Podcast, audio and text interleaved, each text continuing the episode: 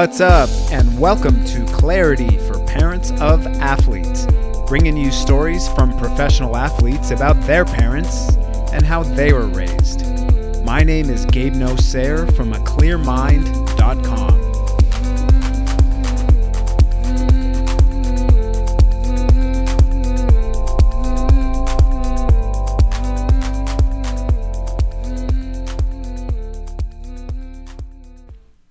right, and welcome to episode number 40. Now, as always, I'd like to start by thanking you for listening to the podcast, whether this is your first episode that you're tuning into, or if you've listened to some of the other ones in the past. I really appreciate you being here and hope you have enjoyed the interviews that I've done and the episodes with myself and with other non professional athletes. Like I brought on last week one with uh, Dr. Gina Riley, who's a professor of psychology and an expert in intrinsic motivation that was the last episode, episode number 39.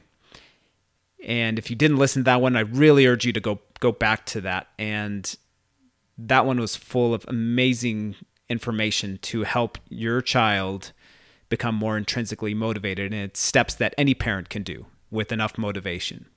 So go back and listen to that one. And if you like that one or any of the episodes or the podcast in general, I really ask that you please go to your favorite platform and rate the podcast as well as review it and to subscribe it so you don't miss any of the episodes. And also to share it with other parents so that more people can listen to these stories of wisdom which is all of course designed to benefit children who are playing sports and even children who are not playing sports as well can really benefit them as well.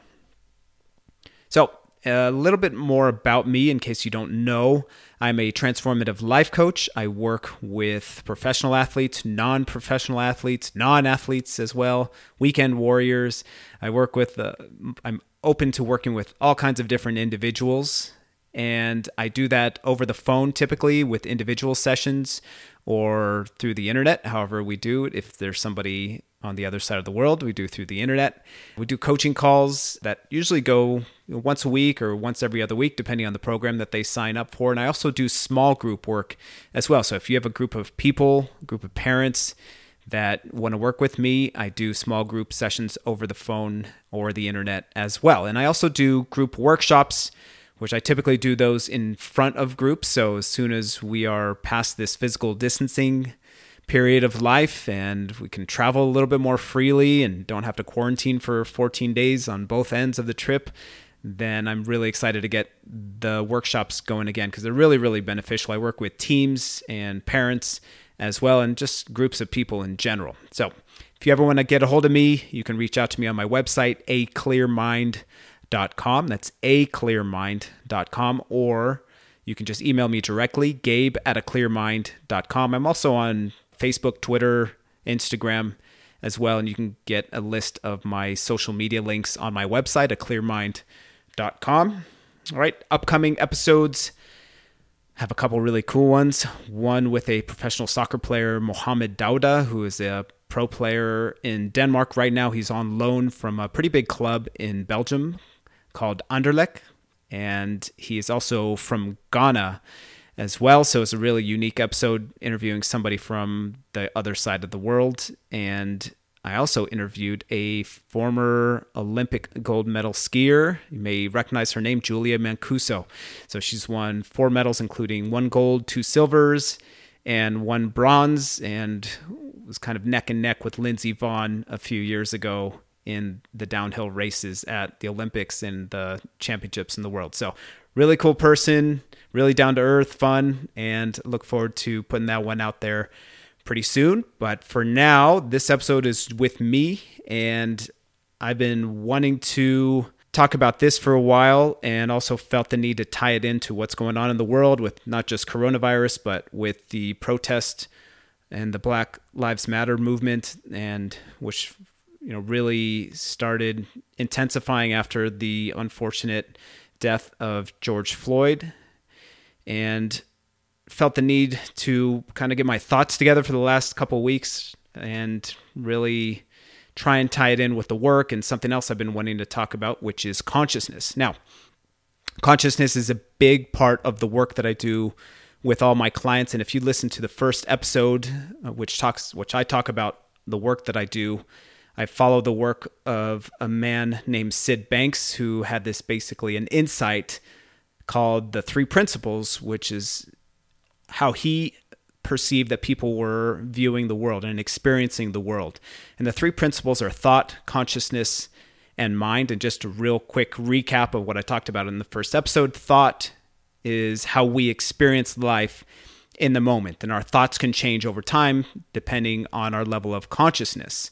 And our thoughts can change even in the moment depending on our level of consciousness. And I'll get to consciousness a little bit more in depth later, but just for now, consciousness is awareness, but is also the level of frequency that you are experiencing your energy. So, I was like I said, I'll get into that a little bit more, but essentially, there are lower levels of frequency, lower levels of energy, such as shame, fear, doubt, and there are higher levels of energy on this scale that was created, which again I'll get into here in a little bit. But things like love, unconditional love, joy, those are all higher levels of frequency and higher levels of energy.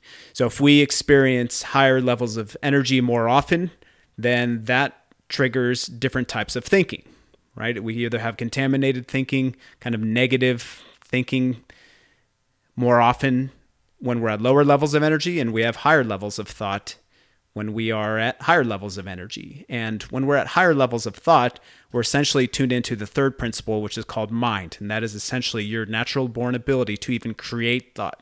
So these are moments of inspiration that you have. For athletes, it is being in the zone when you're not thinking about anything, things are just flowing to you. It's also known as flow state as well, or receiving downloads. You're just getting this information essentially without having to think about anything. Things are just coming to you. So, like I said, wanted to get a little bit more in depth into consciousness. Now, the work that I do, I use the work of a man named Dr. David Hawkins, who is a medical doctor, but he was also an applied kinesiologist. So, not the typical kinesiologist that focuses on body movement, but he focused on muscle testing a lot, which relates to the body. But if anybody hasn't has done muscle testing before or hasn't done it, I should say, essentially the idea is that our bodies can tell us the right or wrong answers for ourselves and for the universe as well.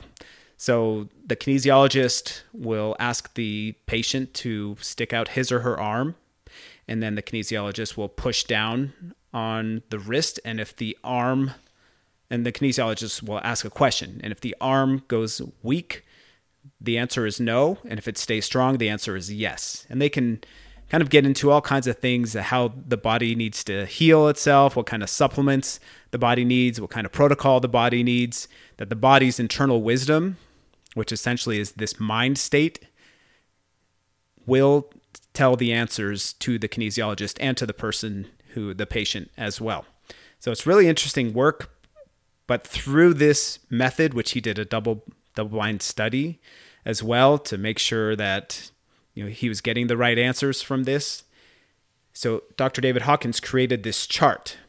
And for those of you watching on YouTube, you can I'll put the chart up right now. And for those of you who are listening, I will have this chart on a link on my website. Again, if you go to a clearmind.com, you can follow with this, or if you just have an amazing imagination, and I'm I'm giving a good description to what I'm talking about, then you can just imagine this pretty clearly as well. So this levels of consciousness is essentially a chart. You can pretend it's starting at the bottom are the lower levels of frequency that I talked about, the lower levels of energy that we're experiencing in life, and then the chart goes up. And he actually quantified this with numbers as well. So give or take these numbers. And, and I'm going to read some sections from his book, Transcending the Levels of Consciousness, just to describe some of these things that he speaks about with these different levels. So, Dr. David Hawkins said the lowest level of energy that we experience is shame. And he gave it a 20 point, I guess, ranking or whatever you want to call it. So 20 points on the bottom is shame. And I'm not going to go through all these in depth, but there's some of these I do want to spend a little bit more time on. Now, shame focuses a lot on the past of our lives. And people who experience a lot of shame, right? It creates this basis for the fear of disapproval, rejection, or failure. And it leads to low self esteem, development of physical illnesses. These people can be shy, withdrawn, introverted, self depreciating. They essentially relate their self identity with the feelings that they get. They're not good enough at things, right? So if you think about it, there are a lot of times that parents, and I'm not saying you are one, but a lot of parents can discipline and try and reprimand their children unconsciously or sometimes consciously to get their child to feel shame so that they will change their behavior. I mean this there's a term you should be ashamed of yourself that you may have heard I don't even know if I've heard maybe I did in my life but I've definitely heard other people say it whether it's in front of me or even on TV, you should be ashamed of yourself because we want the child to learn. But this is the lowest level of frequency, according to Dr. David Hawkins. And I wanted to read a little bit out of this book. So he says about shame some shamed based individuals compensate by perfectionism and rigidity, becoming driven and intolerant. Notorious examples of this are the moral extremists who form vigilante groups, projecting their own unconscious shame onto others whom they then feel justified in righteously attacking. Serial killers have often acted out of shame, hate, and sexual moralism with the justification of punishing quote unquote bad women. And because it pulls down the whole level of personality, shame results in a vulnerability to the other negative emotions, therefore, often producing false pride, anger, and guilt. Now, that's on the extreme level, of course, but you can see with these police officers that are attacking the African Americans in our country, and this is happening in African people of African descent in other countries as well. I've seen videos in France and Spain that these people feel these sense of power, but I can imagine they experience life with a big sense of shame and try and get this power over other people with this unconscious feeling. Now, I'm not excusing their behavior. I'm just trying to make sense of it and possibly what they are experiencing, how they experience life. Because if you're operating at a high level of energy, you are not cruel to people, you're not cruel to animals, you are a loving human being, obviously. But the more these people felt shame throughout their lives and probably saw role models in their parents who experienced shame throughout their lives and and keep going back generation to generation to generation, it's no surprise why they can act this way. And I think that's a, what a lot of people are experiencing when they look at this is how can this be happening over and over and over again? This is a a passed down of a collective unconscious from generation to generation to generation, this systemic hatred, this systemic racism that people are putting down. So, I think for me, there's a better way to reprimand children, to teach them, I should say, into a place that doesn't involve making them feel shame. Now, it, it sometimes comes out automatically. We all have automatic reactions when our children do something. I still have them as well. So, you know, if you've experienced this in your own parenting, try not to feel shame within yourself and like Dr. Gina Riley said in the last episode, we're always moving forward. And the most important thing is to take responsibility for your actions and to apologize. I think apologies can go really, really far with our children and say, look, I'm I'm sorry that I reacted that way. That's not the way I want to be. This is why I reacted this way. And you can put in your own reasoning if you really look deep inside yourself and children will understand. They may be hurt, they may need time to listen to this this apology, but they will understand if you're coming from a pure place of heart. So, again, in everything that I say in all these episodes what is just me, you know, do your best not to take it personally. Remember, we're always moving forward and that's all you can do as a parent. So, after shame, there is guilt, which of course a lot of people can experience guilt over decisions. And I'm not going to spend too much time over that. And I wanted to just climb up the chart slowly And the next level is apathy at 50 points. And then grief, which, of course, a lot of people are experiencing grief right now. There is loss of life. And especially in this situation with what happened with George Floyd and just what has happened over hundreds of years with the enslavement of Africans bringing over to the United States and the genocide of the Native Americans in this country. And all over the world, this has happened. And there has been a collective, uh, unconscious grieving that has been passed down from generation to generation. So there have been a lot of cultures that have gone through deep, deep grief throughout their lives. And this is, like I said, passed down unconsciously a lot of times. And whenever people go through some kind of trauma, especially African Americans right now, they keep experiencing grief, but they also experience other emotions as well that are either up above this level of grief or below it. And so the next level higher than grief is fear.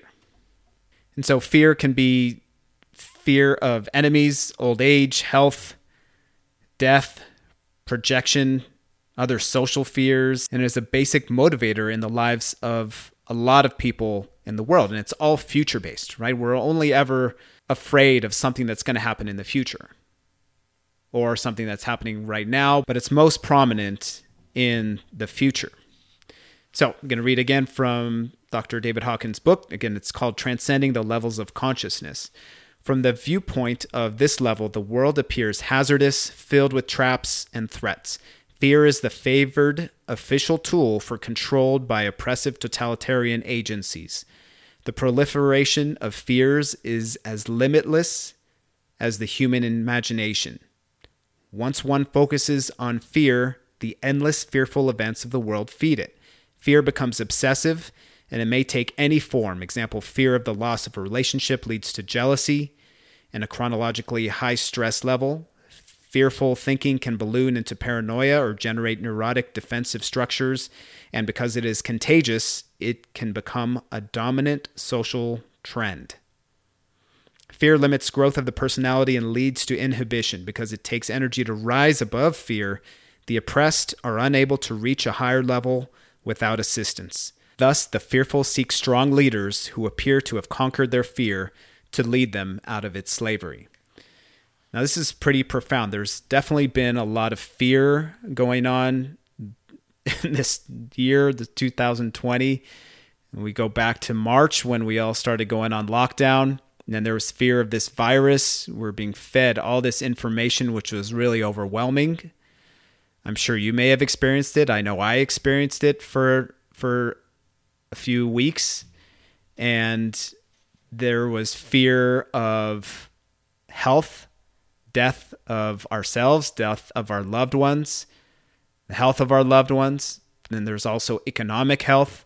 There were a lot of people experiencing fear of the government and you know we I, my wife uh, Angie came on and we spoke about this a couple episodes ago you know that everyone was having their own experience and a lot of people were experiencing fear from different ways now of course there is fear and there has been fear with African Americans and I'm I'm a person of color but I do not experience the same amount of discrimination. I haven't experienced very much discrimination in my life, so I can't speak as an African American, even though I am of African descent uh, from Egypt. Uh, but I don't experience life the same way as well anybody. Nobody experiences life the same way, but we can experience it in similar ways. So I can't experience or I haven't experienced life similarly to an African American, but I can empathize and I can understand and I hear that they do experience with fear. And it's something that was really profound and pointed out to me a couple years ago by one of my coworkers who was going through graduate school. Is she was taking a class on uh, some kind of intercultural class in graduate school, and the teacher asked uh, one of the the white students, you know, what does the talk mean to you? And the person said, "Oh, well, it's you know, you, your parents talk to you about sex. That is known as the talk." And then this professor pointed to one of the African American students and asked that person what and he was a male, African American male. I remember now, remembering this story, but asked, What was the talk for you? And he said, My parents said, when you are stopped by the police, this is what you do. Now, that was amazingly impactful for me, and I really could feel the pain and the fear within myself. It's like, what a parent of an African American male and even female as well, because they're not immune to this, but what they would go through emotionally if they were stopped by police, and what if their child walked out the door to go to school or go hang out with friends and they were stopped by the police, the fear that the parents must live with as well. It can be paralyzing. So, some food for thought for those of you who don't have that experience, what it's like to be an African American in this country. Now, there is good news for people who want to know how to move past the level of fear and how to experience life with less fear. So, here's again is from the book. Research literature indicates that religious slash spiritual alignment with faith is capable of reducing overall levels of fear. The spiritual energy shifts brain dominance to a more benign system processing by which stress hormones are replaced by endorphins and levels of serotonin and other neurotransmitters. Now, meditation is something that I focus on within myself, and I also try and motivate or push uh, intrinsically, of course, uh, try and, and let my clients know the, the power of meditation as well. And I, something I urge for as many people as possible, not just meditation, but of course prayer and deep prayer, and not prayer where we're just reciting words, but really feeling into the power of prayer as if our prayers are answered. That can really stimulate somebody to get out of fear. So, don't have to be religious. You don't even have to be spiritual, I don't think, but just to sit in some kind of presence and to focus on your breath because everyone does have breath or else you wouldn't be alive obviously but to sit and focus on your breath and just that is essentially just plugging in to the universe and you're charging your batteries that way and as studies have shown it can help release levels of serotonin and that's your good feeling neurotransmitter. It makes us feel good.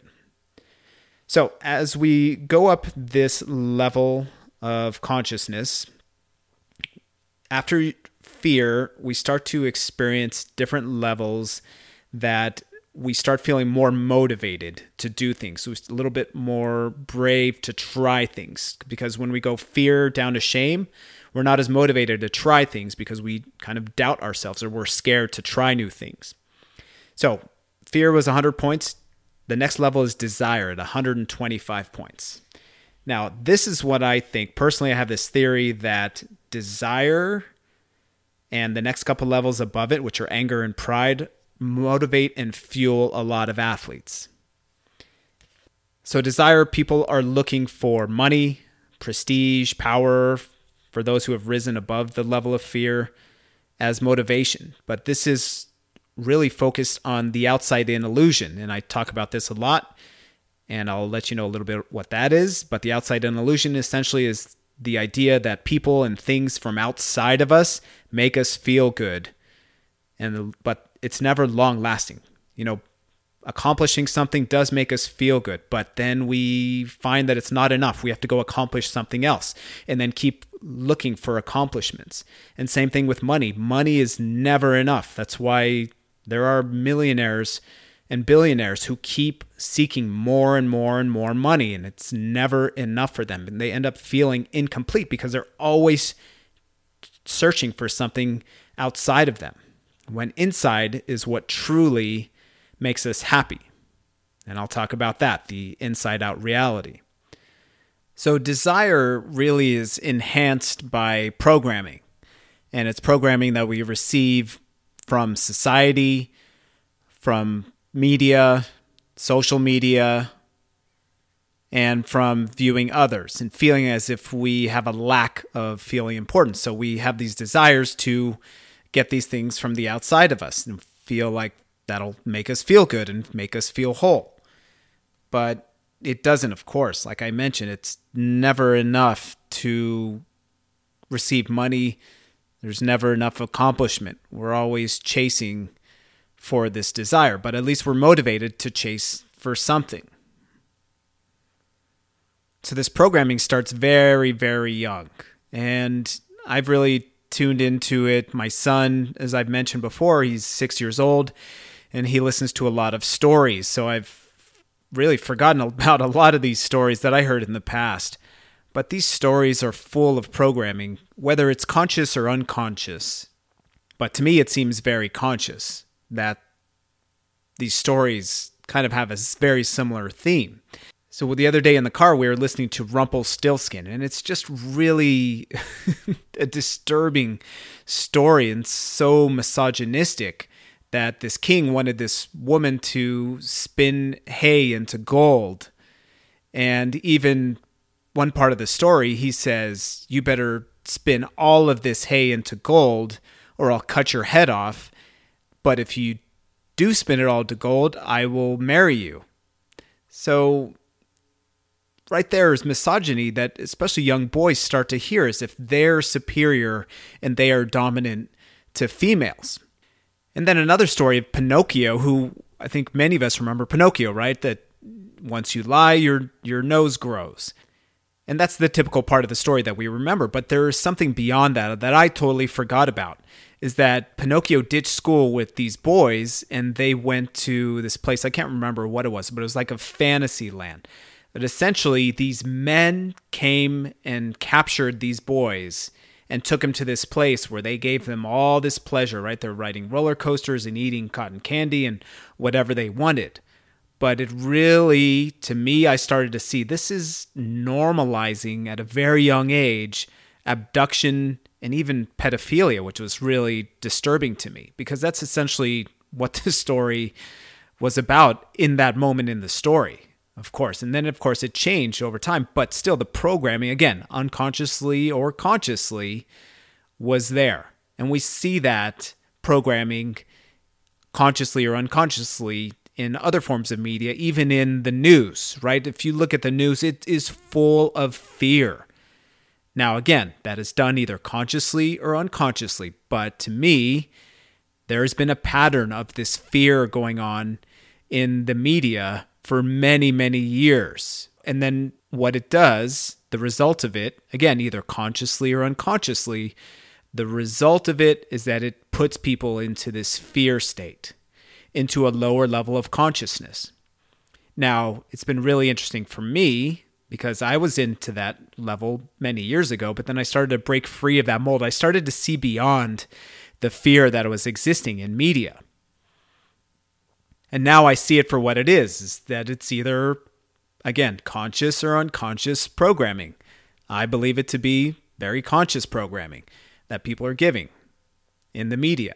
And this exists in social media as well with these images of all these people and how we're supposed to look and how we're supposed to act and how we're supposed to behave. And again, this is conscious or unconscious programming that exists between people as well. So when we can climb to a higher state of consciousness, we can start to see things for what they really are and what they do. And it is programming. We can learn to unprogram ourselves. We can learn that we can see these things. We can see coronavirus. We can see these murder hornets that all of a sudden came from in from Canada and into the state of Washington. We can see them for what they are. They are things that happen, but we can live life with those things happening from a different level of consciousness.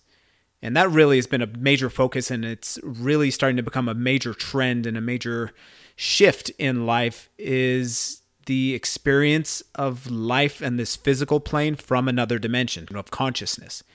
It essentially says that coronavirus can exist, but we can either experience it from a lower level of consciousness like fear, or we can experience it from a higher level of consciousness like unattachment and acceptance and neutrality. And to know that we can still enjoy life and enjoy each other with it going around. We don't have to live in this fear if we don't have to. Now, it's of course very real to other people. If we have underlying conditions, if our loved ones have underlying conditions, it's more difficult to experience it from a more neutral way, but it still is a choice. And really, it becomes about a fear of lack of health and even a fear of death. And when we experience life with a fear of death and a fear of not having good health, we essentially are making that choice and we are experiencing life from a lower level of consciousness because we are experiencing it with fear. Now, moving up the chart after desire is anger at 150 points. And this also is something that a lot of people are experiencing after this experience with George Floyd and everything else that has happened over the years and the collectiveness that's happened for generations and generations and generations of African Americans that they've experienced a lot of unjust actions and has led to many feelings, including anger. And I think the anger is really building, obviously. People are frustrated, they're fed up of not being heard. And of course they are. Right? When we're not heard, especially when it's our own culture, then we naturally can get angry because we're not being heard and because people are literally dying at the hands of others in completely unjust ways. And anger can create social change, and it has for years. And here we're going to go back to the book and speak about anger here. Anger can lead to either constructive or destructive action. As people move out of apathy and grief to overcome fear as a way of life, they begin to want. Desire leads to frustration, that in turn leads to anger. Thus, anger can be a fulcrum by which the oppressed are eventually catapulted to freedom. Anger over social injustice, victimization, and inequality has energized great movements that have led to major changes in the structure of society. Note that it was the movements and not the anger itself that brought about constructive benefits. So you can see that anger can be used for a good positive thing as well, can move be moved to motivate more people to create change. And I think what needs to happen is not just the African Americans calling out these injustices, but Caucasians as well because their voices are heard more than African Americans, unfortunately, in this society. So I think we all have duties. People who are not of African American descent, we all have a civic duty and a consciousness duty to step up and to speak out against racism and to do whatever feels good inside of you to move forward into a higher state of consciousness and to help out all repressed cultures. Anger can be used in a positive way. And now, after anger, so anger is 150 points. After anger is pride, 175 points. And like I said, I think a lot of athletes focus and use their motivation of desire, anger, and pride to help propel them and have had success. But there are still higher states of consciousness that people can be successful in. At least that's my belief. So pride at 175 points, people are more confident, more positive about themselves, right? They play for pride. They want to feel superior and attractive and a success. And these are all still focused with ego, but it's starting to shift to a higher state of consciousness at this level.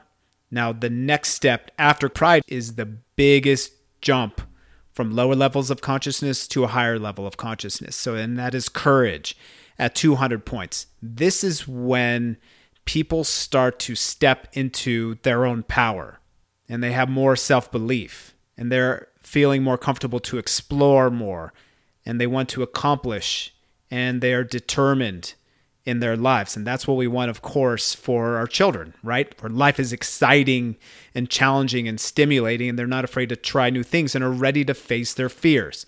And this, to me, is the biggest step I feel we are taking right now as a global level of consciousness.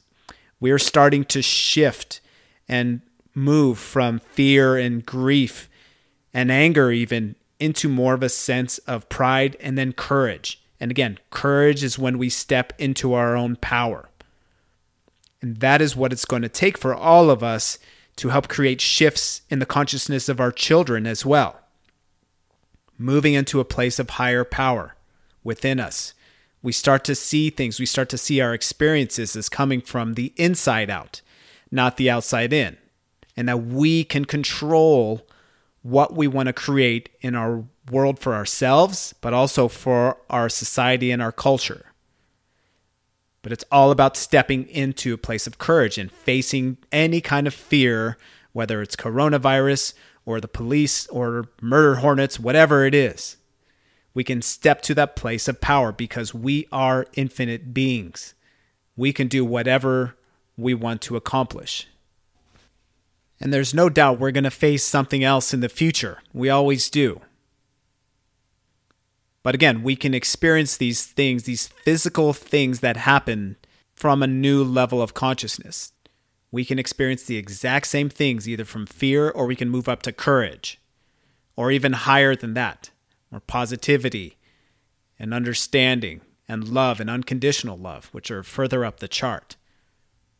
It is essentially a time for us to step up to a higher level of consciousness as a species, I mean, the earth is asking for it. The animals on the earth are asking for us to step up to a higher level of consciousness. Repressed cultures are asking for help and are wanting all cultures to step up to a higher level of consciousness. Our children are asking us to step up to a higher level of consciousness. They tell us these things by how they're feeling and by quote unquote acting out they are simply communicating. They are not disobeying. They are communicating that they don't feel as if they are loved unconditionally. And that is essentially our job on this earth is to love the earth, each other, the animals, ourselves unconditionally. So how do we get there? That's the million dollar question. Well, I earlier I mentioned meditation the power of meditation really is healing for the soul and the spirit, and it's energizing. But there's also working on shedding our belief system. And our belief system and how we view the world comes from those lower levels of consciousness when we're not able to move to a higher level of consciousness, right? It's our programming. And the only way to shed our programming is you have to become conscious of what's unconscious. And that can be a difficult thing for somebody to do individually. That's where working with a coach or a therapist can really come handy. And of course, I'm always here to do that for you. And there are many, many other amazing coaches out there and amazing therapists out there. But you have to be willing to take that step forward and to work through your stuff essentially because it is difficult to see your unconscious because it is unconscious. You only consciously see what you consciously see, of course, because that is where you are aware. But a coach and a good therapist can really raise your unconscious to a conscious level so you can see what you're not seeing and then work on shedding it in one way or another. There are a lot of different exercises that I do, and there's a lot of other things that therapists can do as well and other coaches. We all have our own unique style. Now, of course, the benefit for all this comes to your child. The best way to help your child raise his or her level of consciousness is to raise yours. And that's really all your responsibility. You're there to love them unconditionally, love yourself unconditionally, and work through your stuff because children feel the energy of their parents.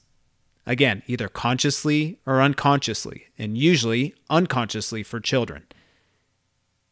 So much so that they can start manifesting some kind of injuries and ailments and even disease based on the emotional level that their parent is at. It's happened many times before. I've even seen it in my own son. And so I know it's not about him, his injuries and whatever he's experiencing. It's not about him. Usually it's about me. So I tend to look at myself and tie it in with what I'm experiencing.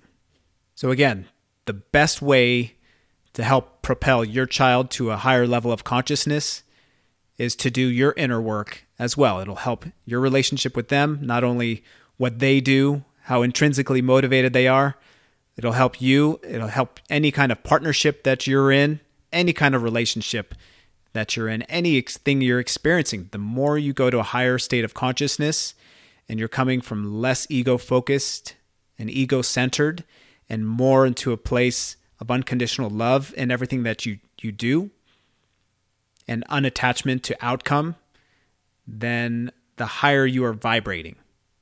And again, I would love to help you out with that. If you so need, you can always get a hold of me at my website, aclearmind.com, or email me directly, gabe at aclearmind.com. So if you're ever interested in taking that first step forward with me, I always do a first time free call, a clarity call to see if it makes sense for us to work together. Either if it's with you or if you have a small group of friends or colleagues or teammates that want to work through things as well. I'm always here to help. Again, gabe at a clearmind.com. I hope this was helpful. I hope you enjoyed it. Again, I'm always here to help, and I'm always sending much love to you and many blessings.